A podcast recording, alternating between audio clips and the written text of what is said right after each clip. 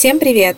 Меня зовут Юлия Николаева, и это подкаст «Один шаг» о том, как простыми шагами сделать свою жизнь экологичнее. В этом выпуске я отправляюсь в самый экологичный магазин вместе с Ларисой Петраковой, основательницей первого такого магазина в Москве. Он называется Zero Waste Shop. Лариса, привет. Привет, спасибо, что позвали. Прежде чем мы заглянем в Zero Waste Shop, напомню, что такое Zero Waste. Это философия ноль отходов, Подробнее о ней я рассказывала в первом выпуске этого подкаста. Обязательно послушайте. Суть сокращения отходов в обычной жизни. Откажись от ненужных вещей. Если не получается отказаться совсем, то сократи их количество и потребление.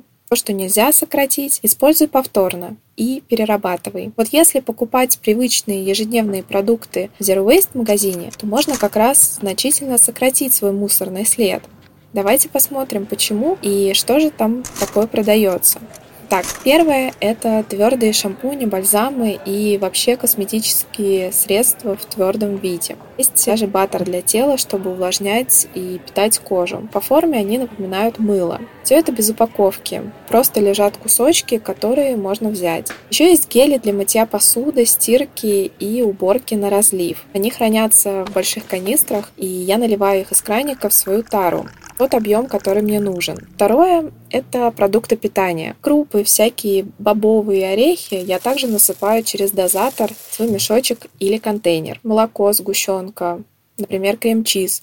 Все это продается в стеклянных бутылках и банках но это возвратная тара. То есть потом можно принести ее обратно в Zero Waste магазин, и он передаст ее производителю. После стерилизации эти бутылки снова наполнятся продуктом. В целом Zero Waste магазин тот магазин, после покупок в котором у вас не останется мусора. Если это касается покупки еды, то вы можете купить в свой многоразовый контейнер на развес. И таким образом вы не выбросите упаковку. Более того, вы можете купить ровно столько, сколько вам надо. Если это, например, какой-нибудь э, амарант, и вам нужно в рецепт 27 грамм, вы можете купить ровно 27 грамм, и у вас не будет потом лежать мешок с невостребованной едой, да, и портиться. Что касается еды, то это так, да, либо это, например, оборотная тара, стеклянные баночки в основном, иногда пластиковые, но многоразовые, которые можно вернуть нам, мы отправим на производство, обратно они помоют, простерилизуют и будут использовать еще раз. Вот, то есть тот магазин, в первую очередь, где у вас не будет отходов. Если говорить про не еду, то там все то же самое. Да? Если это мочалка для мытья посуды, то она должна быть такой, которая сама разложится в природе. Да? То есть она из натуральных материалов сделана. То же самое относится к зубным щеткам. Да? Они из бамбука. Конечно, у них щетинки из нейлона, и на данный момент они не перерабатываются, приходится их выкидывать но это лучший вариант из того, что есть. То же самое относится к шампуням, к средствам для стирки, для мытья, к средствам гигиены, например, многоразовые прокладки или многоразовые подгузники. Конечно, там через несколько лет использования они придут в негодность, но это все равно намного лучше, чем одноразовые, и потом многоразовые можно либо переработать, либо это хлопок, который, опять же, сам разложится. Но, конечно, Zero Waste магазины думают не только про покупателя с точки зрения отходов, но и про себя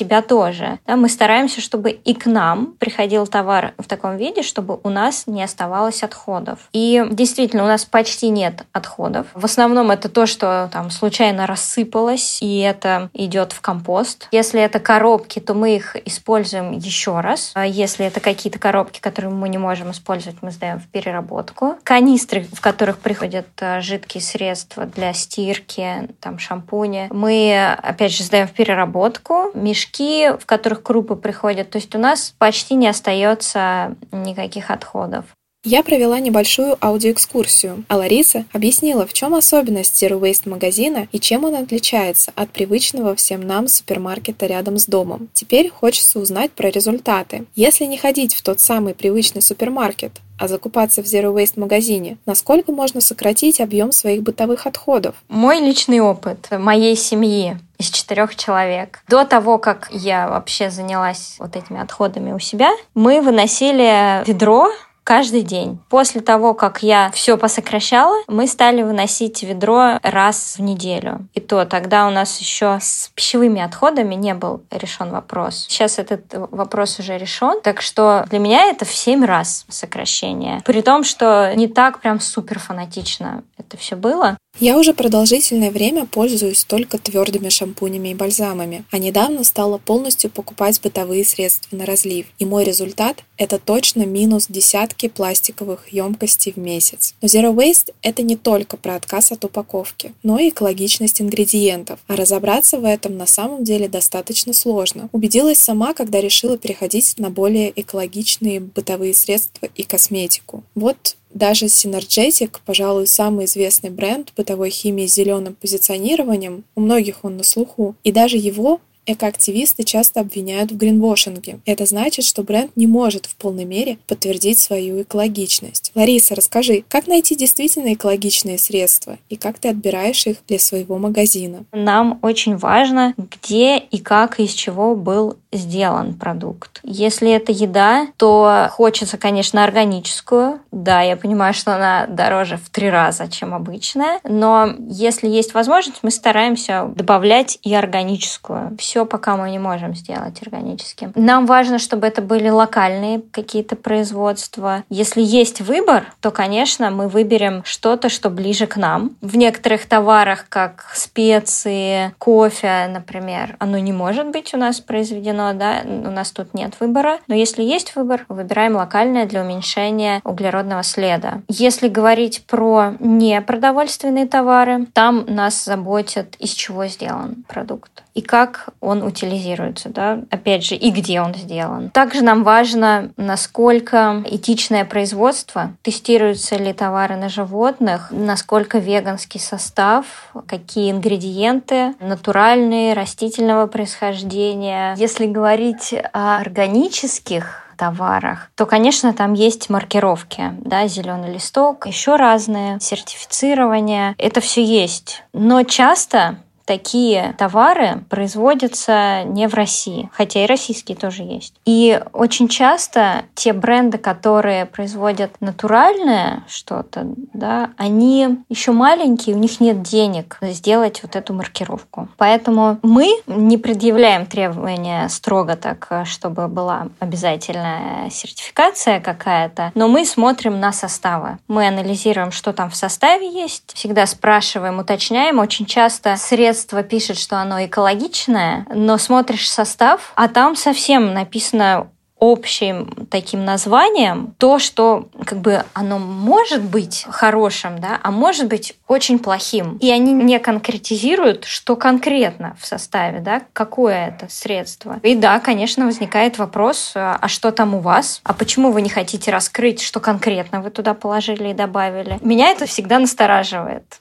Да, если бренд говорит, что мы супер экологичные, но в составе у них не пойми, что написано, конечно, ну вот я для себя или для своего магазина с таким брендом сотрудничать не буду. Для потребителей ну, либо тоже смотреть на состав, и понимать, но это сложно, очень сложно разобраться. Это нужно прям быть э, химиком и более того уточнять у производителя, что конкретно вы имели в виду под вот этим названием, потому что не всегда они расшифровывают. Ну, на самом деле, либо смотреть на сертификацию, маркировку, да, экологичную. Если она есть, то это уже какая-то гарантия. Либо выбрать тех, те бренды или те магазины, которым вы доверяете, и смотреть, что они предлагают, и пользоваться этим. Когда начинала и отбирала поставщиков, один из э, очень известных брендов, позиционирующий себя как эко, для стирки, для уборки и так далее. Но у них прямо написано на упаковке, что средство токсичное осторожно. Но это уже как минимум первый какой-то сигнал к тому, чтобы присмотреться к составу там дальше. Там состав на самом деле ну, не супер, не знаю, с какой-то стороны я не считаю его экологичным, но если рассматривать с точки зрения вреда человеку и природе, и если там написано осторожно токсично, а,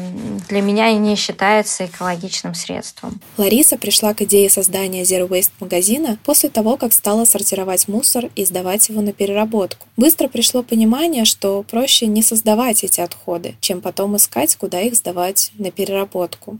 Тогда, пять лет назад, переработка вообще была не очень развита. Первый Zero Waste Shop у Ларисы открылся в мае 2018 года, а сейчас у нее уже три магазина. Первый в Москве в экоцентре «Сборка» на Ленинградском проспекте. Там только непродовольственные товары. И еще два магазина в Московской области, где есть все. Красногорске и Павловской Слободе в Истринском районе, а также интернет-магазин. Лариса, что ты можешь посоветовать тем, кто хочет открыть свой Zero Waste магазин? Что важно знать не с точки зрения потребителя, а именно предпринимателя? Я подумала, что было бы круто, если был бы такой один магазин, в котором все сразу можно было купить в одном месте. И еду, и какие-то такие многоразовые вещи, как трубочки многоразовые, термосы хорошие, а, мешочки и так далее. И почему-то мне показалось, что сделать такой магазин не сложно будет. И я решила попробовать его сделать. Я, когда открывала магазин, магазин, думала, что будет несколько человек, таких же сумасшедших, как я, которые готовы будут приезжать там на другой конец Москвы и делать закупки в таком виде. Но оказалось немножко не так, что уже, видимо, созрел какой-то запрос у людей. Достаточно много разных СМИ,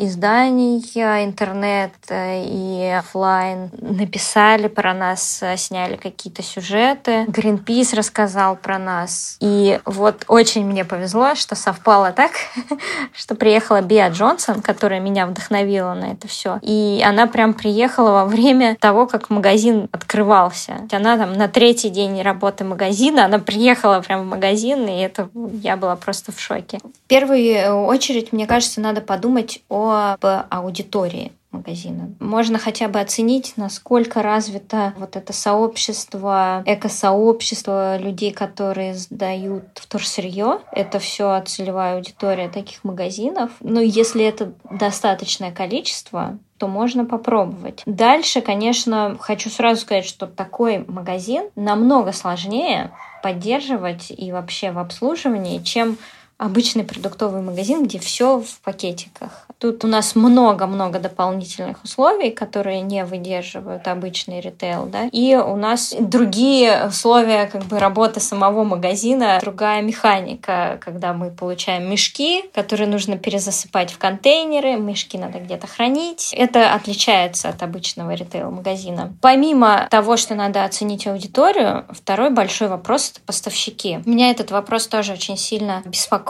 потому что у моего магазина около 100 поставщиков. Многие из них производят 1, 2, 3 SKU, то есть каких-то товаров, и процесс закупок становится очень сложный и требующий много денег. Поэтому сейчас мы даже начинаем делать такой проект, как Ассоциация Zero Waste магазинов, для того, чтобы помочь разным магазинам и с точки зрения какой-то информации, то есть рассказать, как открыть, что надо делать, все это мы можем помочь и собрать всех поставщиков для Zero Waste магазинов в единого дистрибьютора. И тогда процесс закупок становится намного намного легче, и на него тратится меньше денег. Потому что еще такая проблема тоже есть, что Zero Waste магазины открывают обычно люди, у которых есть опыт в экоактивизме. Они все экоактивисты, но они не предприниматели, и опыта в предпринимательстве у них нет. И очень часто это все,